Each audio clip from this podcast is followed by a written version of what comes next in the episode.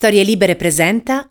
Buongiorno e ben trovati a un nuovo appuntamento di Quarto Potere, la rassegna stampa di Storie Libere. Mercoledì 22 dicembre 2021, come sempre in voce Massimiliano Coccia, andiamo a vedere cosa ci riservano i giornali che troverete questa mattina in edicola.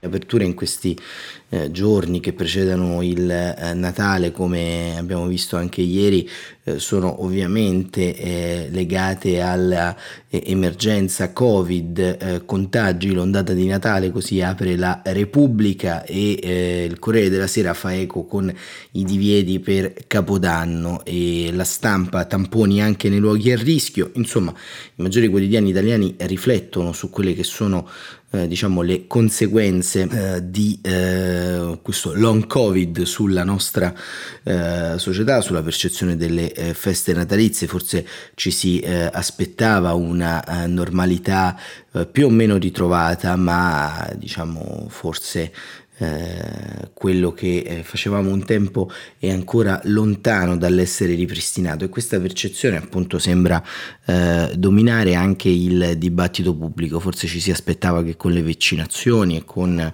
eh, diciamo le seconde e anche le terze dosi si avrebbe avuto eh, più tranquillità e, e, purtroppo non è così. La verità, ad esempio, titola Torna l'inutile obbligo di mascherina all'aperto, il tampone sotto l'albero, anche a significare insomma eh, l'imminente laurea in eh, eh, medicina o in biologia e specializzazioni in virologia di Maurizio Belpietro e Ancora il fatto quotidiano, sempre più infetti, ma non li cerchiamo. Insomma, anche qui Marco Travaglio eh, apre le porte della eh, sua carriera alla eh, virologia. Insomma, siamo tutti virologi, ma al tempo stesso siamo tutti in una enorme bolla, in un'infodemia eh, dettata da una eh, scarsità di coordinamento in termini eh, politici sulle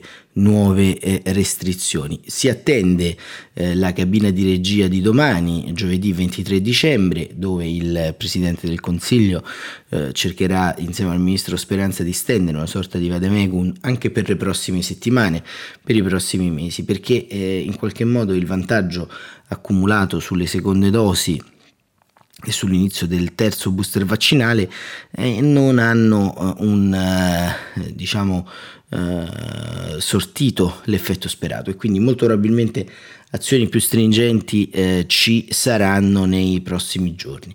C'è il fronte del Quirinale che eh, come sapete è sempre aperto ma ehm, c'è anche diciamo in questi giorni eh, la discussione della legge di bilancio, legge di bilancio che è eh, alla Camera e, e come titola domani assalto alla legge di bilancio meno discussa di sempre, Conte e Salvini rivendicano l'impresa di aver reso ancora più iniquo il super bonus edilizio del 110%, Letta ottiene i fondi promessi al suo collegio elettorale di Siena per il Tecnopolo, manovre sulla Banca d'Italia. E, ehm, e questo diciamo è un... Um, è un tema, quello del dibattito parlamentare, il eh, Parlamento resterà aperto anche durante le eh, vacanze di Natale, insomma non chiuderà proprio per concludere eh, prima di Capodanno il, eh, l'analisi del, del testo, eh, anche se appunto in commissione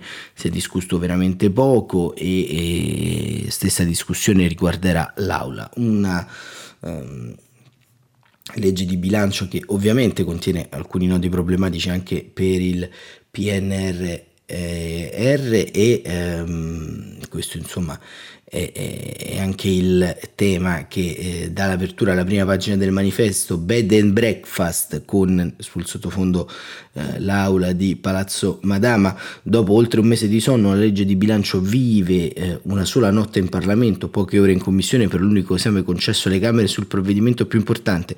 Domani parte la corsa delle aule fino a Capodanno e a colpi di fiducia. E ancora poi nel Mediterraneo morti 163 migranti davanti alla Libia, titola il eh, manifesto e, e, poi il fronte russo eh, sull'Ucraina pronti a eh, risposta militare, dice Vladimir Putin alla Nato.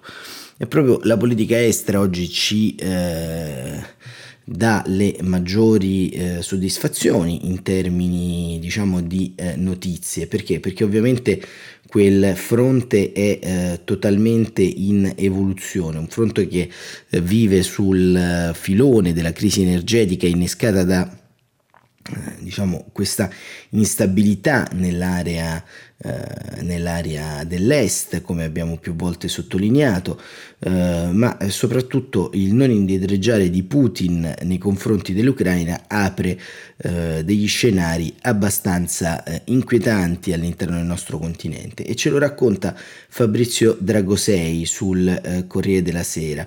Putin non indietreggio sull'Ucraina, eh, sia sull'Ucraina che sugli ex paesi dell'est, ora membri della Nato eh, la Russia non è disposta a farsi passi indietro. Se i nostri interlocutori occidentali continuano con questa linea aggressiva, prenderemo contromisure tecnico-militari proporzionali e risponderemo con fermezza a passi non amichevoli, ha detto Vladimir Putin in un discorso trasmesso in tv. Il Cremlino non ha intenzione di invadere l'Ucraina, vuole discutere con Stati Uniti e paesi europei per risolvere diplomaticamente i contrasti esistenti. Quello che ha parlato ieri ai vertici militari è un Putin particolarmente franco. Il suo paese ha appena presentato una bozza di accordo con le richieste volte a garantire la propria sicurezza. Per questo punto, eh, perché questo è il punto vero. Secondo il leader russo, l'espansione dell'Alleanza Atlantica lo spostamento di missili nucleari vicino alle frontiere della Russia sono una minaccia vera e inaccettabile. Eh, un po' come quando Khrushchev nel 62 piazzò di nascosto ordigni a Cuba a 150 km dalle coste degli Stati Uniti. Se i sistemi missilistici eh, appariranno in Ucraina, il loro tempo di volo fino a Mosca si ridurrebbe a 7-10 minuti e con l'uso di armi ipersoniche scenderebbe a 5 minuti dice Putin. La partita è quindi sulla tranquillità della Russia, problema che sembra ora essere riconosciuto anche dall'amministrazione americana e dal vertice della Nato. Il segretario dell'alleanza, Stoltenberg, ha annunciato una ripresa per l'inizio del 2022 dei rapporti con Mosca e Washington ha aggiunto che gli USA sono pronti a discutere delle richieste russe. Il cancelliere tedesco Olaf Scholz, sulla sua prima telefonata con Putin, ha espresso preoccupazioni per le truppe russe ammassate al confine con l'Ucraina e sottolineato l'urgente necessità di una de-escalation è chiaro che l'Occidente non potrà accettare un'intesa che preveda esplicitamente il divieto per l'Ucraina o la Georgia di entrare nella Nato, ma altro è offrire alla Russia garanzie per la sua incolumità, il tutto nel quadro del riavvio dei negoziati di pace per mettere fine alla guerra civile nell'ex paese sovietico. E, e questo diciamo è un po' il, il, il clima insomma, che, che si respira e c'è anche il eh, passo indietro invece da registrare, e ce lo racconta sempre Corriere della Sera con una notizia breve del Giappone, perché in Giappone è tornata la pena di morte. Ritorna il boia, tre impiccati. In Giappone sono riprese dopo due anni le esecuzioni capitali.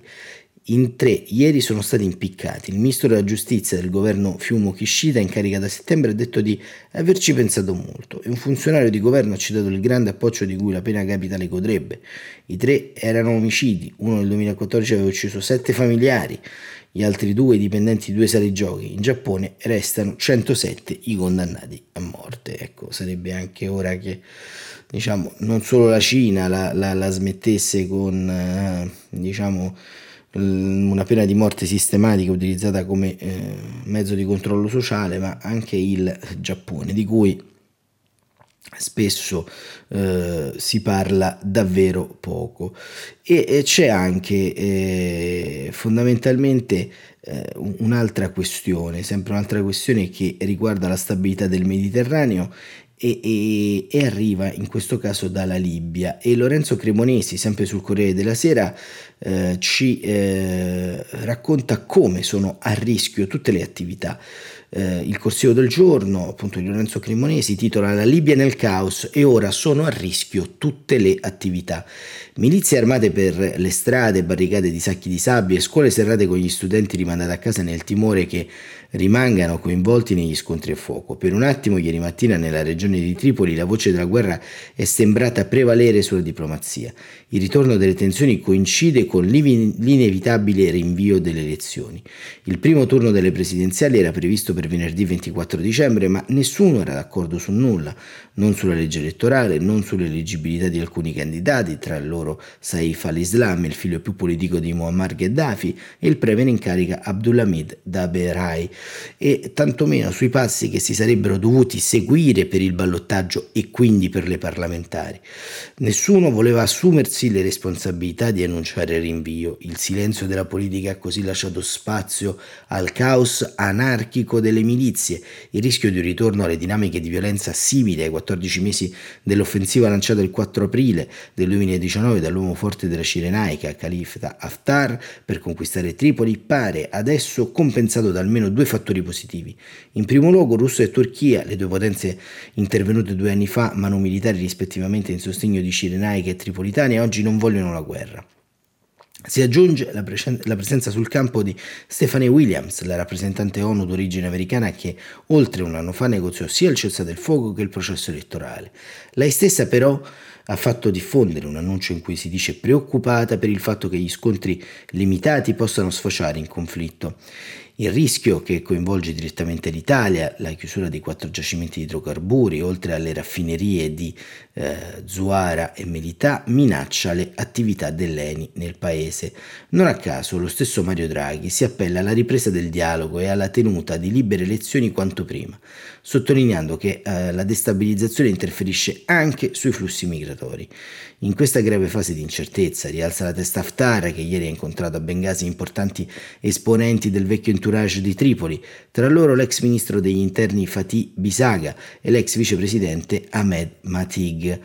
Eh, l'intento è costringere eh, da Beida alle dimissioni la creazione di un loro governo unitario che rinvii a un, futuro molto più lontano le elezioni. Argomento centrale è che Dabeda al momento della sua nomina meno di un anno fa aveva promesso che non si sarebbe ricandidato e dunque adesso dovrebbe farsi da parte.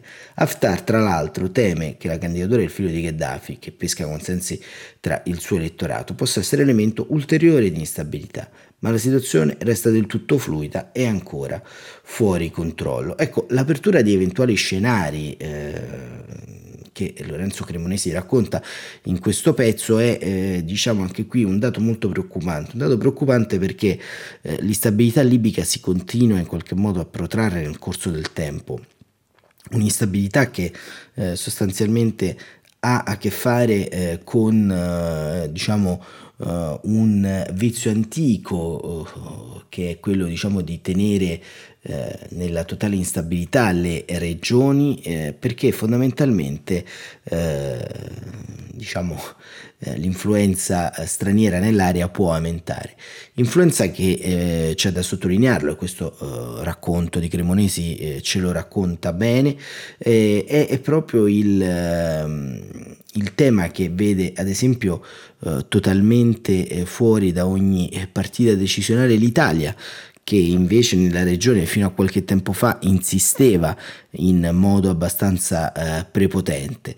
Eh, un diciamo tema questo che eh, è in qualche modo ancora uh, all'interno del nostro, uh, della nostra agenda politica. Mario Draghi in più riprese ha cercato di riproporre una diciamo, presenza di stabilizzazione italiana nell'area che però ormai appare davvero distante. Questo significa molte cose per noi. Significa innanzitutto arrivare tardi nei processi di pacificazione, significa non avere un controllo effettivo delle tante risorse che Roma ogni anno manda a Tripoli Tripoli eh, per la gestione della frontiera eh, immigrazionale, quindi i soldi alla Guardia Costiera Libera, la, eh, libica, la cosiddetta Guardia Costiera Libica, perché poi in realtà insomma è tutto tranne che eh, un esercito regolare quello libico, insomma, quindi eh, come abbiamo assistito in passato ci sono eh, varie anime anche all'interno della gestione dell'ordine pubblico e della sicurezza. Insomma, tutto questo è un problema anche per il nostro paese, che è il primo cuscinetto eh, di approdo non solo dei migranti, ma anche delle varie crisi internazionali. E, ehm, e questo diciamo delle varie linee, delle varie crisi internazionali, eh, diciamo è un dato che eh, sta eh, toccando anche la, la, Turchia, perché la Turchia in qualche modo vede un Erdogan eh, sempre meno forte e, e, vede un Erdogan, come, come, tra poco leggeremo su due eh, articoli del Sole 24 ore, in qualche modo estromesso anche dalla eh, partita eh, libica.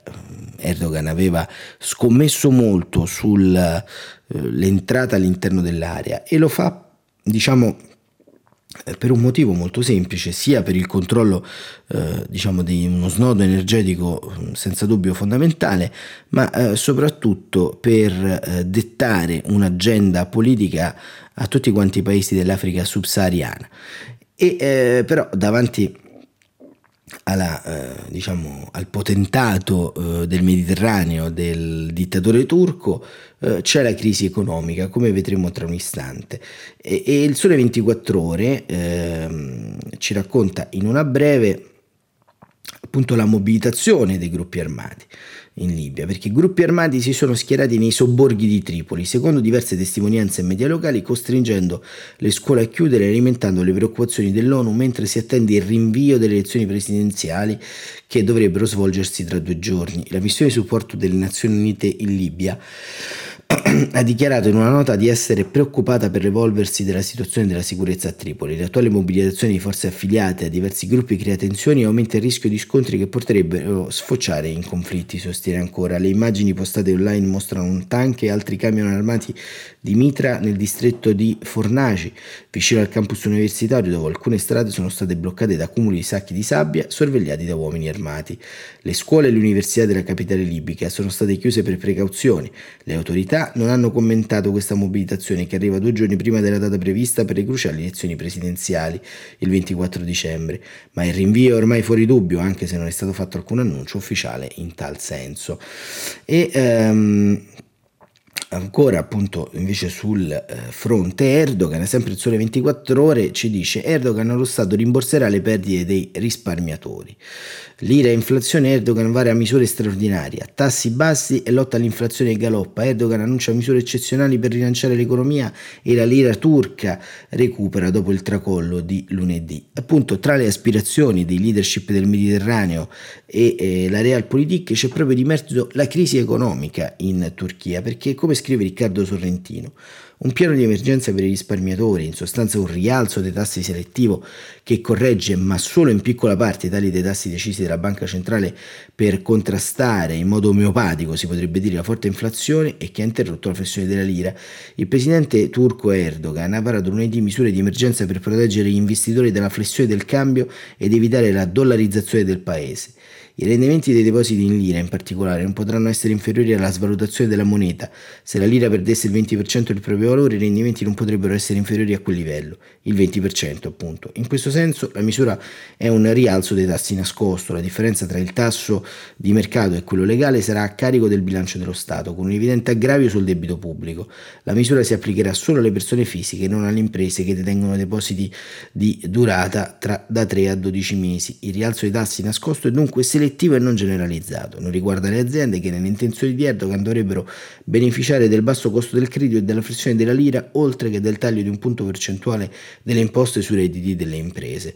Il provvedimento vuole bloccare, oltre alla perdita di riserve valutarie per difesa del cambio, la tendenza alla sottoscrizione di depositi in moneta straniera, ormai pari alla metà di tutti i depositi del paese, e quindi frenare la flessione della lira che incide in modo particolarmente rapido sui salari reali in un paese le cui importazioni sono pari al 30-33% del PIL. In Italia prima della pandemia erano circa di 10 punti in meno.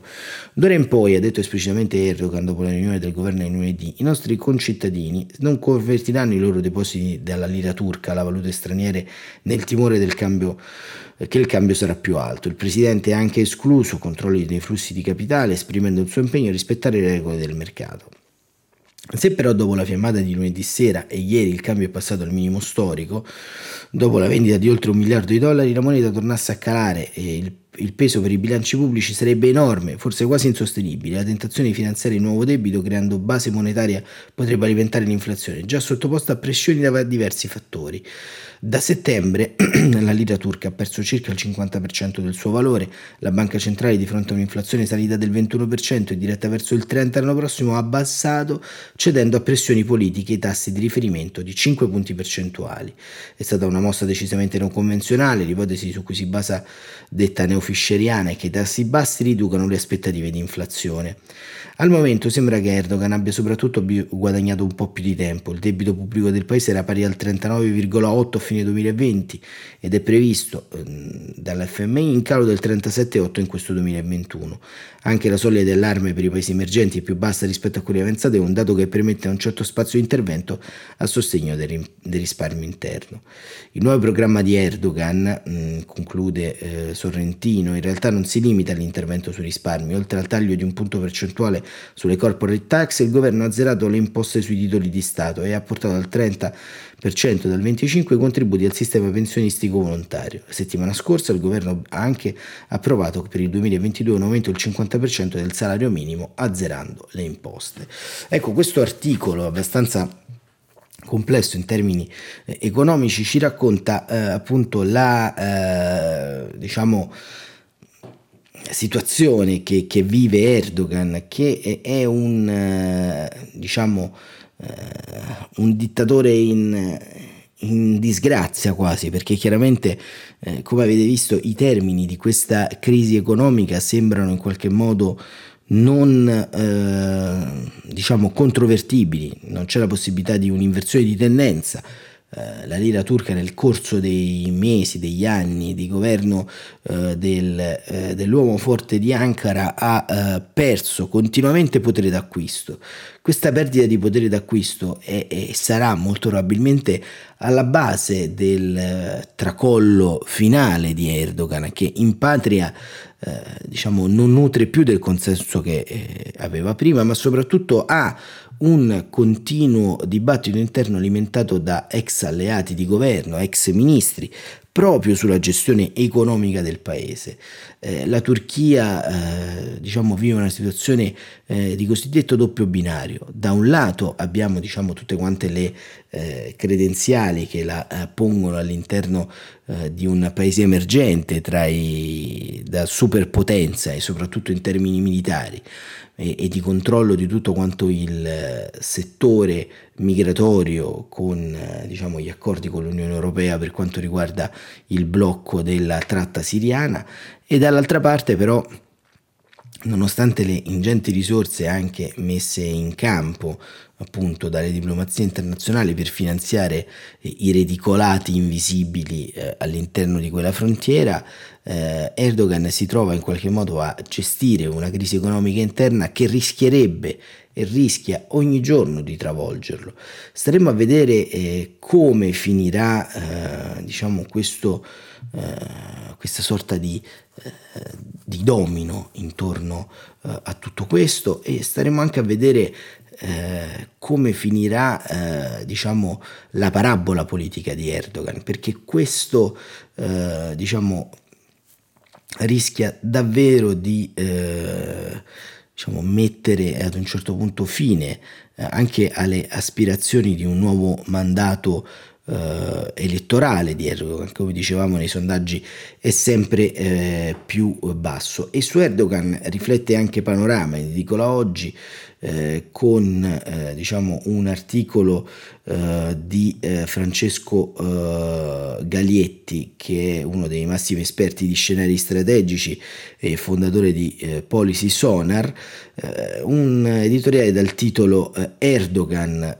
fa la colomba con riserva. Il presidente turco ricuce con i paesi del Golfo Israele visto i suoi problemi interni un nuovo corso che interessa anche l'Italia D'un tratto, nel vasto complesso mosaico del Mediterraneo allargato, scrive Gaglietti, le teste hanno preso a muoversi vorticosamente. La Turchia sta, sta perseguendo una strategia di distensione con le grandi potenze del Golfo, che potrebbe riportare la quiete nel Mediterraneo, Libia compresa, ma sbaglia chi pensa che Erdogan scaricherà la fratellanza musulmana, la formazione politica di rigida osservanza islamica. Al centro di tutto ancora una volta c'è lui, Erdogan, il presidente turco continua a fare notizia. Eccolo a ridosso della festa ebraica della Nukkah, spendersi per il rilancio eh, dei, tu, dei rilascio scusate, di turisti israeliani arrestati con accuse di spionaggio. A ringraziare pubblicamente Erdogan sono dura i massimi vertici di Israele, il premier Bennett e il presidente Herzog. Lo scorso novembre poi l'incontro ad Ankara tra Erdogan e il Crown Prince di Abu Dhabi, Mohammed bin Zayed al Nahyan. Suscita ancora molto clamore, l'incontro fa seguito agli incontri con il presidente egiziano al-Sisi e il potente National Security Advisor emiratino eh, eh, Sheikh Tanun bin Zayed eh, al Nahyan. L'attività di ricucitura diplomatica di Erdogan è davvero intensa e dà nell'occhio, in molti la attribuiscono le difficili condizioni dell'economia turca, il presidente in altre parole ha accantonato i livori del recente passato, perché oggi ha bisogno di maggiore sostegno e non può tenere troppi fronti aperti, specialmente nel mondo sunnita. È vero che le elezioni presidenziali avranno luogo solo nel giugno del 2023, ma oggi i sondaggi non offrono grande conforto a Erdogan. Uno studio dello uh, Yonilem Social Research Center mostra che il partito del presidente turco AKP è, è testa a testa col principale partito d'opposizione, il CHP, per lui va decisamente meglio nelle rivelazioni di Metropol, ma è un fatto che i suoi livelli di popolarità siano molto lontani da quelli delle presidenziali di due anni fa. Il sultano continua sempre a fare affidamento sul granaio di voti, cioè le zone centrali dell'Anatolia, che ne hanno sempre sostenuto l'ascesa a differenza delle aree più cosmopolite e secolarizzate della regione di eh, Marmara. Dal 2018 a fronte di un indebolimento drastico della lira turca e di una forte crescita del debito pubblico accelerato dalla pandemia ha sempre provato a compensare i problemi economici della Turchia con una marcata esuberanza geopolitica.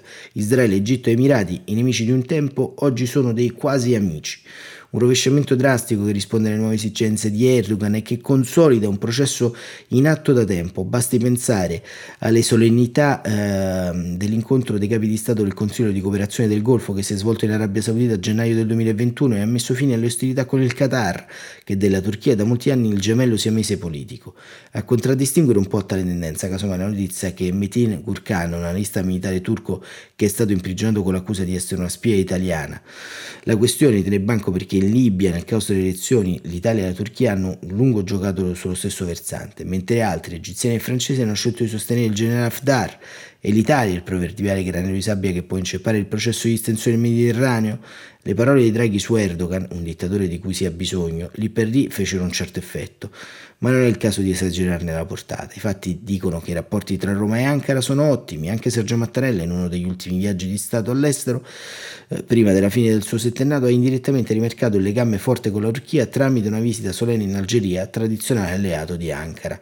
Fin dove si potrà spingere Erdogan in questa distensione? La stampa israeliana se lo, israeliana se lo chiede da tempo. L'aspettativa più realistica è che punti a ripristinare i rapporti sereni con gli emiratini e i loro vassalli nel Mediterraneo.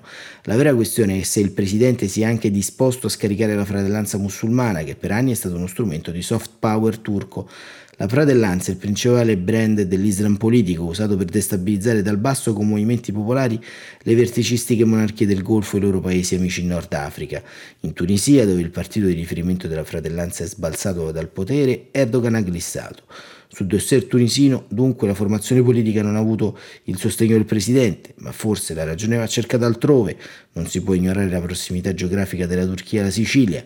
Nelle vicinanze degli Stati Uniti non vogliono micce politiche accese. Il sultano cambierà, ma non quanto confidano nel Golfo. Così Francesco Galetti ci dà anche questa impostazione sul, eh, diciamo, eh, su, su come diciamo, si, eh, si, vede un po' eh, lo scenario geopolitico turco e, e, mm, e su avvenire eh, tra l'altro c'è una eh, intervista eh, interessante Giovanni Maria Del Re invece al eh, commissario ehm, anzi vicepresidente della Commissione europea Timmermans sul PNRR italiano. Il PNRR italiano impressionante. Il vicepresidente della Commissione eh, Timmermans complimenti al piano del governo dalla COP26 un buon risultato sul clima vogliamo aiutare i paesi poveri, più rinnovabili contro il caro energia, i pro e i contro del nucleare. In questa lunga intervista che trovate su Avvenire, Timmermans ritorna anche un po' eh, sui temi che sono stati oggetto del... Eh, eh, diciamo del, del, tema insomma di, di, questi mesi di quest'ultimo anno la COP26 e soprattutto la conversione eh, energetica eh, in questo eh, momento storico.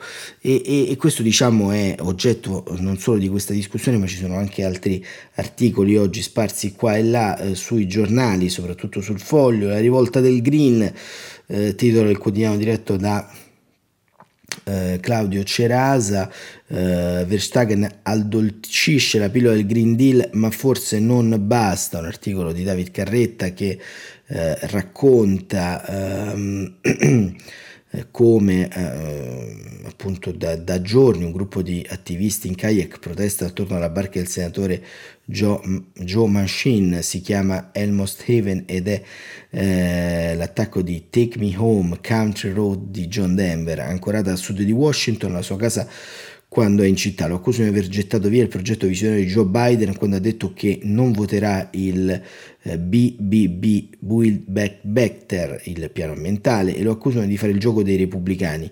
Le diamo una notizia, senatore, ha gridato uno dalla canoa. I repubblicani saranno presto maggioranza e lei non dovrebbe fare i regali in anticipo cosa con cui i democratici radicali sono convinti. La loro deputata star, Alexandra Ocasio Cortez, dice eh, da sempre che i considerati moderati non dovrebbero stare con i democratici, ma con i conservatori. Soprattutto Manchini, che è accusato di aver gettato via l'opportunità dell'America di trasformarsi in un'economia ecocompatibile, di averlo fatto per un conflitto di interessi, visto che lui è molto vicino agli industriali dei combustibili fossili. E, e questo diciamo è, è un pezzo del, del, dibattito, ce lo racconta Carretta, trovate tutto il pezzo sul foglio, molto interessante che avviene anche dall'altra parte del, eh, diciamo, eh, dell'oceano, perché, perché, questo tema eh, del, del, Green Deal e delle sue applicazioni nel campo reale eh, si rivedrà anche alla prova eh, in Italia, dove eh, le posizioni del ministro Cingolani sono diciamo, abbastanza distanti da quelle che poi sono le richieste dei cosiddetti eh, movimenti, ma dello stesso Timmermans in, in Europa. Eh, la questione eh, dibattimentale intorno al nucleare sembra infatti essere ancora una volta eh, una eh, questione che fa perdere tempo poi su quelle scadenze eh, messe insieme dalla COP 26. Ma eh, diciamo in quest'area eh, prenatalizia eh, forse diciamo le tante preoccupazioni come avete visto e i tanti grattacapi che vengono dalla politica estera ci appaiono un po' in eh, diciamo eh, in una sorta di, eh, di, di, di, stridore rispetto appunto alle notizie che invece sono quasi tutte eh, diciamo relative al ehm, al Covid, sono quasi tutte relative alla Presidenza della Repubblica, al dibattito interno, insomma e tutta quanta questa scissione tra, tra due società, eh, una sempre più rivolta verso se stessa e una verso eh, diciamo i cosiddetti mali del mondo, è, è forse la piega che, eh, intellettuale interiore che ci lascerà di più il eh, Covid. Eh, in questo eh, effetto di long Covid sul dibattito pubblico si nota, e lo avete visto anche oggi, un'intensità enorme di notizie che arrivano dagli scenari geopolitici intorno a noi, che però sono sempre schiacciati eh, non solo in termini eh, informativi, ma in termini pratici dalla questione pandemica. E questo è un male molto probabilmente, perché il mondo continua in qualche modo eh, a correre e eh, l'involuzione del dibattito anche interno dei giornali rispetto a quello che accade esclusivamente nel nostro paese è un male anche per eh, la classe politica. Eh, rischiamo in qualche modo di avvilupparci ancora di più e rischiamo in qualche modo di eh, tenerci anche care le nostre miserie, non confrontandole eh, su quelle del resto del pianeta. Eh, in questo senso, eh, diciamo, la notizia politica del giorno è un nuovo incontro tra Enrico Letta e Giorgia Miloni per frenare le aspirazioni al colle di Silvio Berlusconi. E allora forse all'alba del 2022, un anno eh, che è un centenario, mm, diciamo, di tante cose, tra cui l'avvento di una eh, dittatura, quella fascista in Italia, avvenuta il 28 ottobre del 1922, dobbiamo interrogarci quanti passi in avanti abbiamo fatto verso una idea di democrazia davvero liberale e di dibattito pubblico davvero avanzato. Per il momento eh, quello che vediamo è invece una sostanziale arretratezza, il che è senza dubbio un peccato. Quarto Potere torna domani mattina, come sempre alle 7.45. Grazie davvero per essere stati con noi. Buon proseguimento di giornata.